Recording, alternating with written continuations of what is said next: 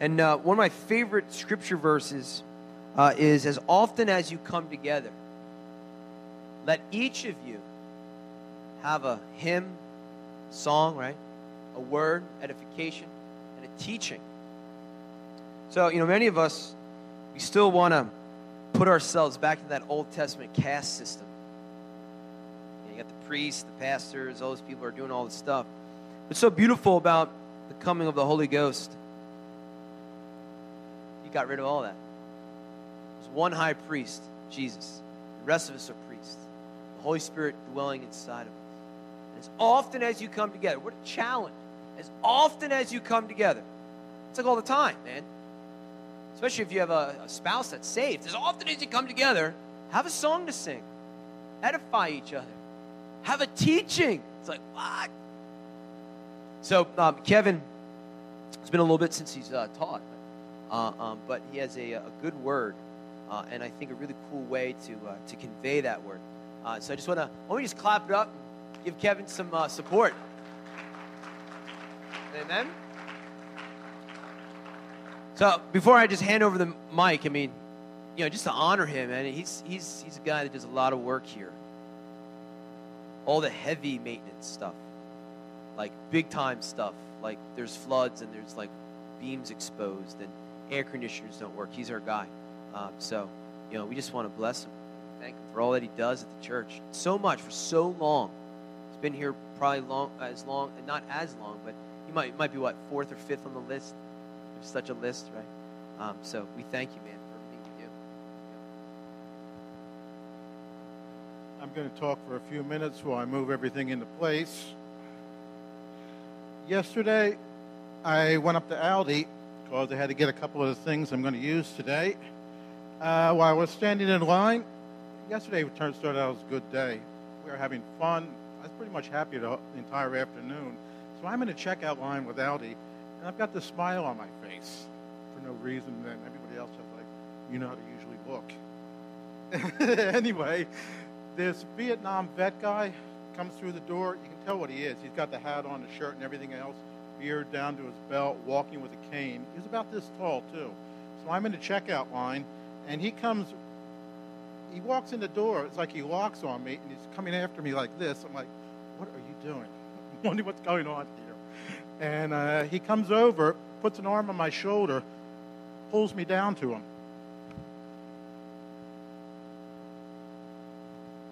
and goes, I just have to tell you, it's wonderful to see a man smiling because he's happy and he's enjoying his life and living. And thinking, all right, so where did this come from? anyway, to get started now, 2007 was the last time I was up here. So aside from a handful of people that were here from the original group, most of you have never heard me before. I'm not a pastor. I'm not an evangelist. I've got no formal theological training. But I can talk, and that's enough. What I'm going to be talking to you about right today started back in 2015 when I was studying Proverbs. I read something and it just hit me. We miss things in Scripture that are hidden in plain sight. We miss what Scripture is saying to us because we don't understand what we're looking at. So, Sharon, put up first slide. I'm going to be talking today about really one verse out of Proverbs, but I'm going to read into everything. I have a different way of teaching and how I do things, so don't try and wrap your heads around what I'm doing and figure out where I'm going with any of this. Just listen and follow along. I've already done all the work for you. And in about the last two or three minutes, this will make sense.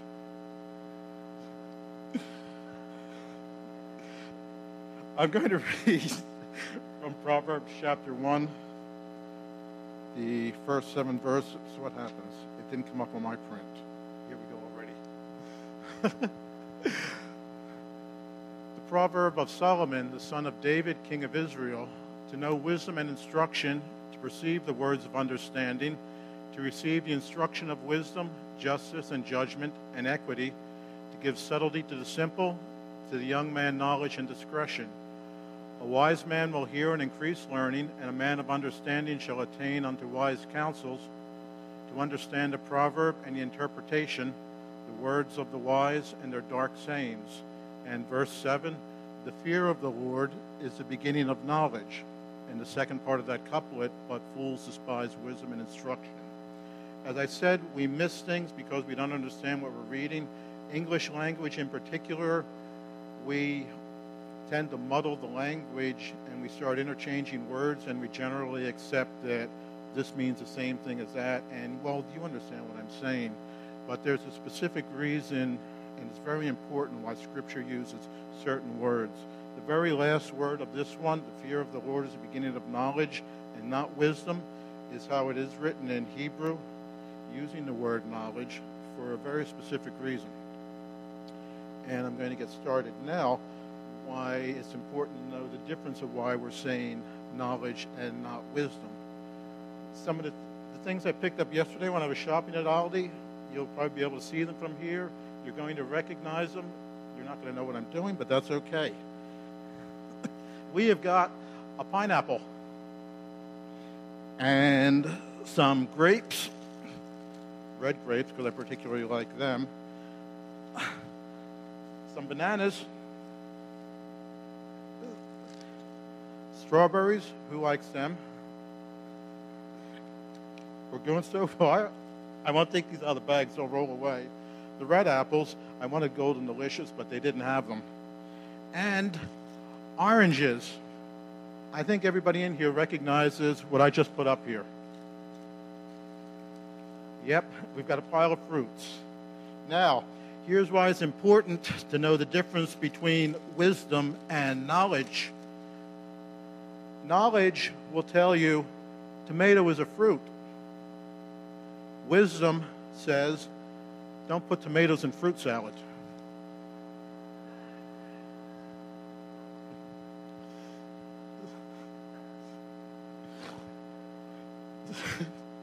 now, the word knowledge.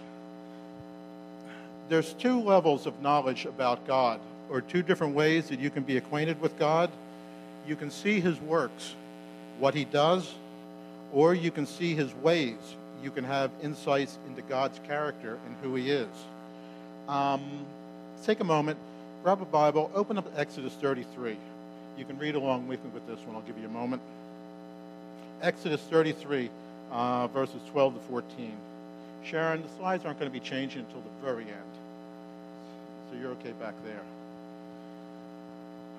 Most people find this one. Exodus 33. I'm going to read Exodus 33, 12 to 14. The difference between knowing the ways of God and seeing his works. Exodus 33, 12. Then Moses said to the Lord, See, you say to me, Bring up this people, but you yourself have not let me know whom you will send with me. Moreover, you have said, I have known you by name, and you also found favor in my sight. Now, therefore, I pray you, if I have found favor in your sight, let me know your ways, that I may know you, so that I may find favor in your sight. Consider, too, that this nation is your people. And God answers Moses in 14 and says, My presence shall go with you, and I will give you rest. Moses didn't ask to see God's works. He had already seen many of his works back in Egypt uh, when God spoke to him out of the bush, uh, the plagues, when he confronted Pharaoh, the transition of the staff. Moses had already seen many of God's works. With this prayer, Moses had a very difficult task appointed to him, and he wanted to know God's ways. And God answered this request for him. In Psalms 103:7, he made his he made known his ways to Moses, and to Israel he made known his acts to the sons of Israel.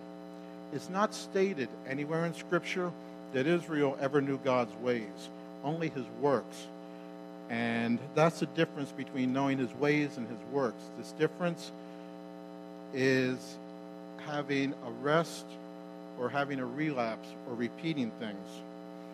Um, specifically now, in Hebrews 3:7, God's commenting on this very topic. Actually, verse Hebrews chapter 3, verses 7 to 11, but I'm going to break it up in two parts. Where God's commenting on this and says, Therefore, as the Holy Spirit says, Today, if I hear your voice, do not harden your hearts as you did in the rebellion, in the time of testing in the wilderness. For 40 years, the children of Israel wandered in the desert. Daily they saw the works of God the cloud in the day, the pillar of fire by night, the manna, the quail, the serpents raising up the image on the staff, being healed, water coming from the rocks. Daily Israel saw the works of God, but this didn't bring them any closer. I'm going to read all the verses again. Therefore, as the Holy Spirit says, today if you hear my voice, do not harden your hearts as you did in the rebellion, in the time of testing in the wilderness, at nine, where your fathers tried me by testing me, and for forty years saw my works. Therefore, I was angry with that generation, and I said, Their hearts always go astray, and they have not known my ways. So I swore an oath in my anger, they shall never enter my rest. Israel saw God's works, they never understood his ways. Now, Moses says, Lord, I want to know your ways. God says, Moses, I'm going to give you rest. Israel knew God's works, but they never found the rest. So you see, you can know God's works and never know his ways. Those who know his ways find they're living in a state of peace. Their lives, more or less, are in a state of rest. But why don't most people know this? Why don't most people have this blessing? It's a digression, a regression of things. There's no blessing to the people because there's no obedience. There's no obedience because there's no trust. There's no trust because there's no love. There's no love because there's no knowledge. Not wisdom, knowledge. You can't trust someone you don't know. And you can't know someone if all you see is their works and you never know their ways. You never understand the character of this person. So you have to know a person in order to know their ways. You have to know their ways in order to love them. You have to love them in order to trust them. You have to trust them in order to obey them. And the reason that Israel never found rest is because all they saw were the works and the miracles of God. Again, the plagues, the Red Sea, pillar of fire, manna, quail, snakes, but they never understood the ways of God, and they never found the rest. The difference between knowing the ways of God and knowing the works of God is knowing the difference between rest and relapse, or between rest and repeat. Moreover, the difference between knowing the ways of God and the works of God is the difference between having an intimacy with God and having an infatuation with God. It's easy to be infatuated with God. If right now, uh, right up here, if I were to do a miracle here right now, something genuine that could be verified, which I, I decided I'm not going to do, but if I did a miracle here right now, word of it would spread all around this community. Everyone would hear about what God had done. And come next service, we wouldn't be able to fit the people in this building because they'd all want to come and see the miracles of God. They would be infatuated with these miracles and wonders and signs. So it's easy to get infatuated with God. People can get infatuated with the church when there is a blessing on the church or a strong movement in the church. People can get infatuated with a pastor, an evangelist, a speaker for his charismatic style. But just let the church or let the pastor have a problem and they leave because there's no genuine faith there. They don't know the ways of God. They were coming for signs and wonders and miracles. Most of you have probably seen a guy or you probably know a guy who became infatuated with a girl. He falls in love with a dimple or her nose or something, and he makes the mistake of marrying the whole girl. She was gorgeous when he married her. And now she's fat and 40. And he's bald and boring. And they're starting to get tired of each other. And they don't really know each other intimately. There was an infatuation, there was no genuine love there. Moses knew the ways of God, and he had an intimate relationship with God. In Exodus 33 11, thus the Lord spoke unto Moses face to face, just as a man speaks to his friend. You'll speak to your friends, your close friends, you'll speak to your family, you'll speak to your wife very differently than you'll speak to somebody on the street or somebody you encounter in work because you have an intimacy, a relationship with this person rather than just a knowledge of their ways and what they do. You know the character of this person. This is the difference between knowing the ways of God and not nearly knowing the works of God. now, in many churches and in the world, you can find a lot of people who are only looking for these signs and miracles, and they'll follow whatever sideshow is currently popular. Jesus did miracles, and he didn't advertise them. Now, these people, you can find them on TV, they advertise miracles, and they don't do them. But you'll still have the groupies, the followers, who go after these people in these churches and these movements looking for miracles. They all want to come see the works of God, so they come thinking they're going to be convinced. But Scripture deals with this also. Um, I'll read to you John chapter 2, 22, 25. While he was yet in Jerusalem at the Passover feast, many people saw the signs he was doing and believed in his name. But Jesus did not entrust himself to them, for he knew all men. He did not need any testimony about man, for he knew what was in a man. Jesus knew that people could be infatuated with miracles, but they didn't know him intimately. Later, Jesus feeds 5,000 people. People love that, and they flocked unto him. But when he started to talk to them intimately about his character, when he started telling them about eating his flesh and drinking his blood, they left. That is not what they wanted. They wanted the signs and wonders. They wanted to show. They did not want this intimacy. Israel was infatuated at the Exodus. God opened up a six lane highway through the Red Sea and they went through leaping and shouting and praising God. And a short time later, they're moaning and complaining and they want to return to Egypt. They want to go back to where they were. Israel was infatuated with God's works, with his miracles and his signs, and they knew nothing of his ways. A good present day example we could see of this people who fight and get divorced for trivial reasons are often the same people who got married for trivial reasons. Infatuation is not a genuine love. now, back again now on the difference between arrest and a relapse or a repeating. You'll have a relapse when trouble comes and you don't know the ways of God. The difference between intimacy and this infatuation, you'll abandon God when trouble comes if you don't know his ways. Now, moving further, it's a difference between being a teacher and a testifier. This difference between knowing the works and the ways of God. Someone who knows the works of God is a testifier. Someone who knows the ways of God is a teacher. Israel could testify of the things of God had done in the desert with the signs of how he sustained them. When they were ready to invade other cities and lands, the people could testify of what their God had done for them because they knew his works. Moses could teach the character of God in a way that Israel could not. Now, it's easy to stand up and give a testimony on something that God did, but if that's all that happens, you're not going to be much of a teacher.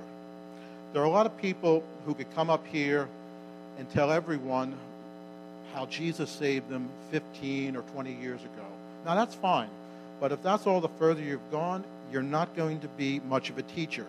You can't tell someone else how to have intimacy with God or explain who God is or help them understand how God works in the world if you don't know anything about his character, his personality, if all you know is his works.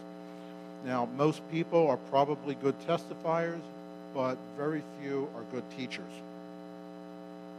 Moving further with this, the difference between knowing the ways of God and the works of God is the difference between having a peace and experiencing panic. Think back Exodus again at the Red Sea. Moses was the only one who didn't panic. Everyone else panicked because all they could see was what was happening around them and they didn't know or see the ways of God. If all you see are the works of God, then when the works of God don't work out the way you want them to or the way you expected them to, you're going to push the panic button. Just about the time that you think you have God figured out, He changes things. You want some examples? James was put in prison and beheaded. Peter was put in prison and an angel released him. Was Peter more favored by God than James, or was James a bad boy and God condemned him for what he did? No. He just changed how he did things. Peter preached on Pentecost and 3,000 are saved. Stephen preached in the streets and got stoned. Was one better than the other? Was one more highly favored? No. It's how God works. Don't try to predict him. Probably just about everyone here, you've encountered that stupid sign in work. It says, anyone who remains calm in the midst of all this confusion simply doesn't understand the situation.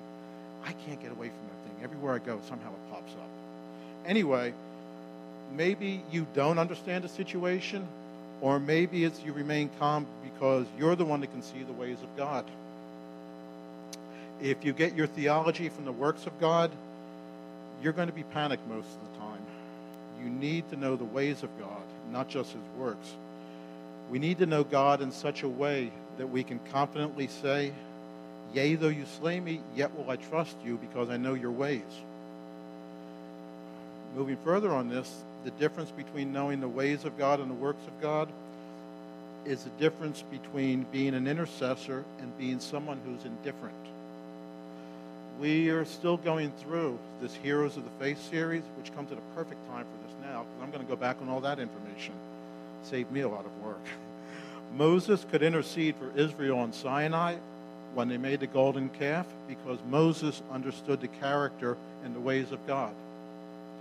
Abraham could intercede for Lot and for Sodom because he knew the ways of God. When God said, I will destroy Sodom, Abraham could protest and say, Lord, this is not your way. Will you destroy the righteous along with the wicked? Jesus interceded for men while he was on the cross. He prayed, Father, forgive them. They have no idea what they're doing. Now, there's a lot of foolish, useless praying going on in churches and other places with people asking God to do things that he simply will not do because they don't understand his ways. So, how can we understand the ways of God? Well, first off, we're not going to know them through human reasoning or ingenuity. You want proof?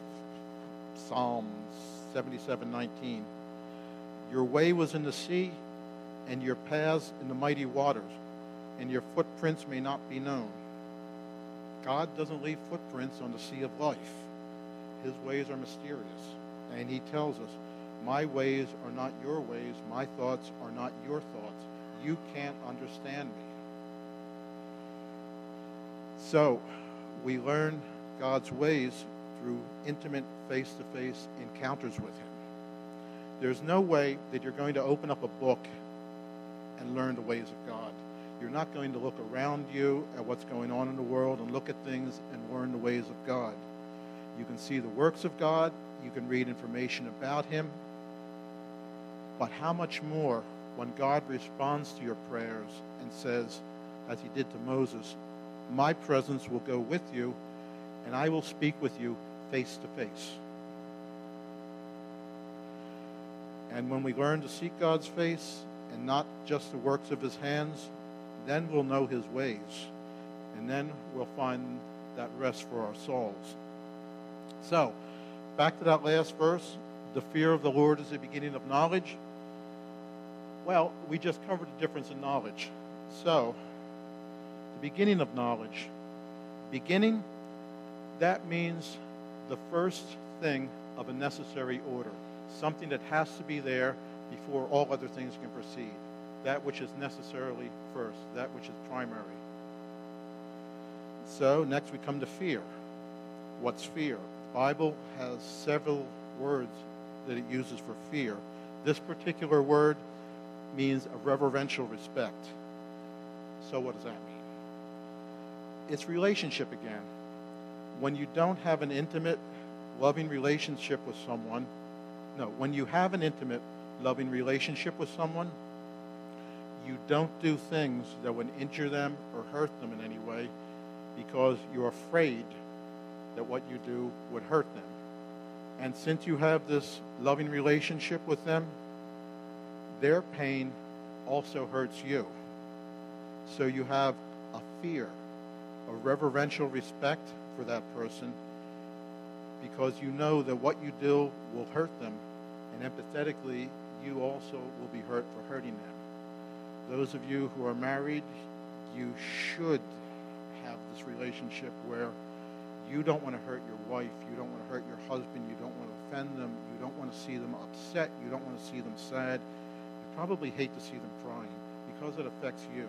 You have a fear of offending them, hurting them, because you know it's going to hurt them and you're going to respond to that. You, if you have kids, you probably don't deliberately do things to upset them and make them cry because you're naturally protected of them. You have a fear for your children. You have a reverential respect for your children. You don't want to do things that are going to hurt them because their pain, their distress is going to hurt you also. So, what is the fear of the Lord? This is what hit me years ago when I read it because I thought, I've seen this so many times, it's hidden in plain sight. Sharon, second slide. Proverbs 8:13. The fear of the Lord is to hate evil. Pride and arrogance and the evil way and a perverted mouth I hate. So what is meant by hate here? Biblically, hate is to treat something as a personal enemy. This word hate is a military term. A personal enemy whose only desire is to attack and damage and hurt you. Now, what is evil? Biblically speaking, out of commentaries, theological dictionaries, Strong's Concordance, anything that is contrary to the holy nature of God is evil. So, knowing this then, we can read Proverbs 1 7. The fear of the Lord is the beginning of knowledge. We can read this as saying to regard evil as a personal enemy is the beginning of knowledge. Or to regard evil as a personal enemy that wants to damage, injure, hurt us is the beginning of knowing the character of God. Or we can explain this to someone else to regard things that are contrary to the holy nature of God as a personal enemy, this is the beginning of knowing the ways of God. So, what should we do when we regard something as a personal enemy? Do I really have to get into explaining that one? It's a natural instinct for you. If you know that something wants to damage, injure you, hurt you, you should try to avoid interactions, conflicts with it. You should avoid it. Stay away from it. Now, because it is a personal enemy and its desire is to attack you, it's probably going to follow you, so you're not going to escape it, but you can at least try to avoid encounters with it.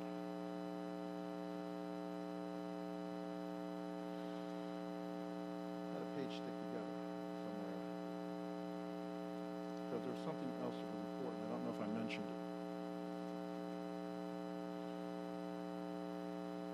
Did I mention this?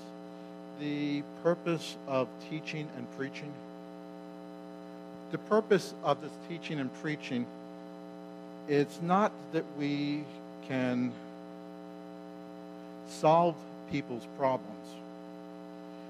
It's so that we could lead other people to have this personal intimacy with God so that they can learn his ways also, so that they can learn of him, who he is, what he does, what he's doing in the world so that the people can understand what's going on around him and that the other people can have rest in their soul so that they can become teachers also.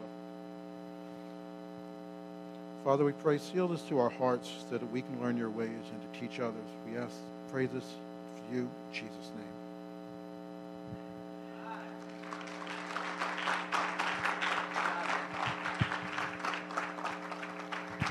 You can have the uh, worship team come on down. Well, I think uh, we probably shouldn't wait another year, eight years, for Kevin to, to teach. No, it's been a uh, a good service and a little longer one, maybe, but maybe not actually. What about you? Maybe I'm just I'm just like that Holy Ghost exhaustion, you know, and you're just like, I take a nap now. You know, I, I, Kevin said so many good things, and uh, we're gonna have to really digest a lot of them. And uh, some of the things that just kind of stood out to me in my spirit is um, whew, the Lord says that people will even come to faith through signs and wonders. He does say that. Um, but the important thing is to understand is that we, as a people, we don't chase after signs and wonders. We chase after Jesus. And there are movements. We don't have to mention names, but there, are, there have been movements where the signs and the wonders become more important than the giver of the sign and wonder. We chase after Jesus. Chase after the things of the Lord, His ways. Signs and wonders will follow those who believe. It's a natural effect of walking in the way. Amen?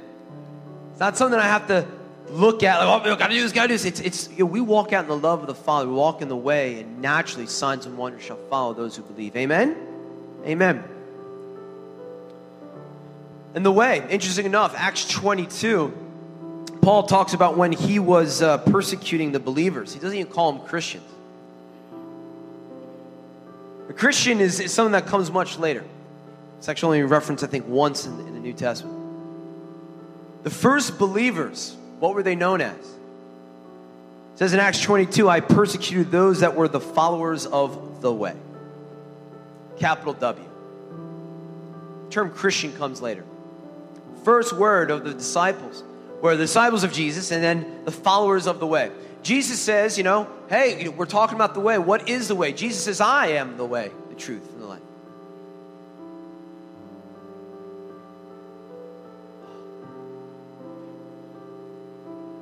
To know the way, to know the ways of the Lord, is to know the giver of the way, the truth, the life, Jesus. Amen? Let's stand.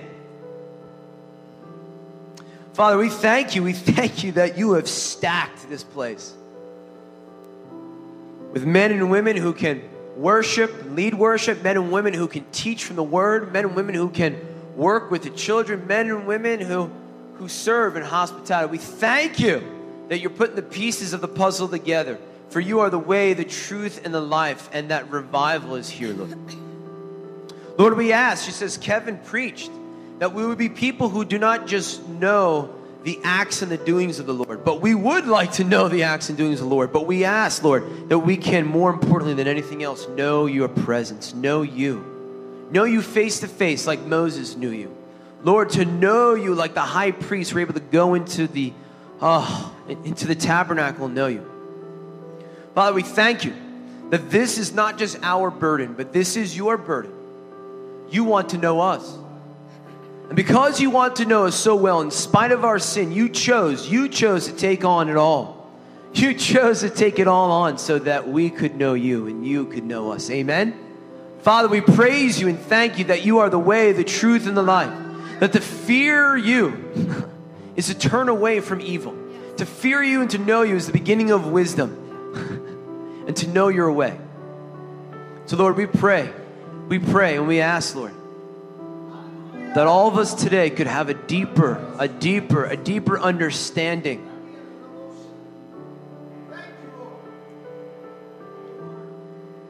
Deeper understanding of the intimacy, the presence of your presence.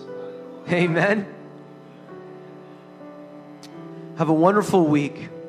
We have the cafe operating downstairs. Please feel free to just stay in the presence, especially after a message like that. Yeah, please, yeah. Yeah.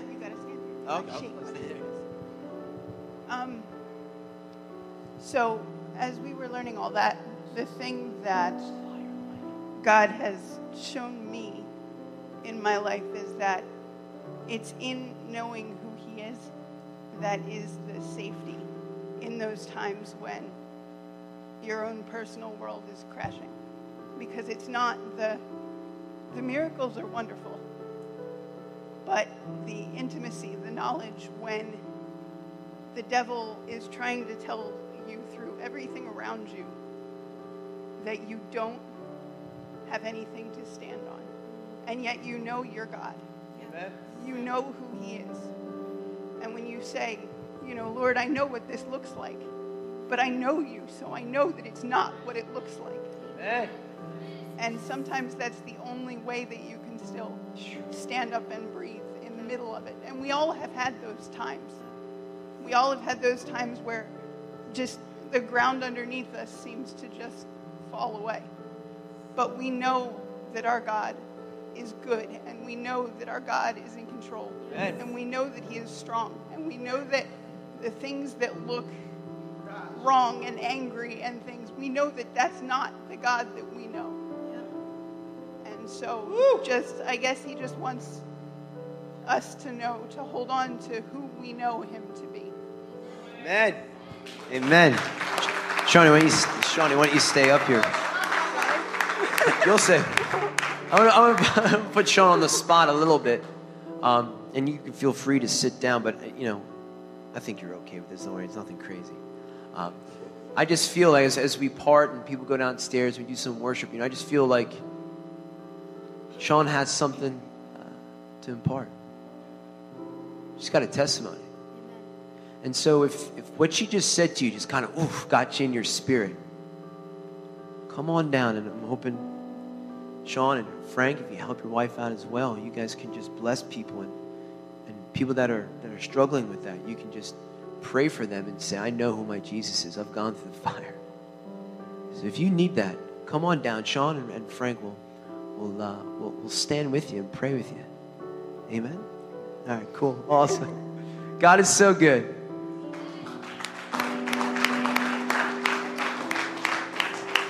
And uh, just so you know, if you ever want to see the cutest couple, here they are.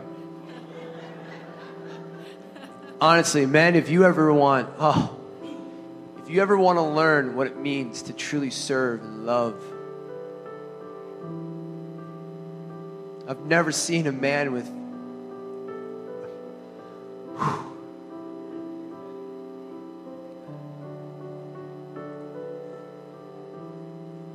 The love that Frank displays to his wife, the servanthood that he has to his brothers and sisters,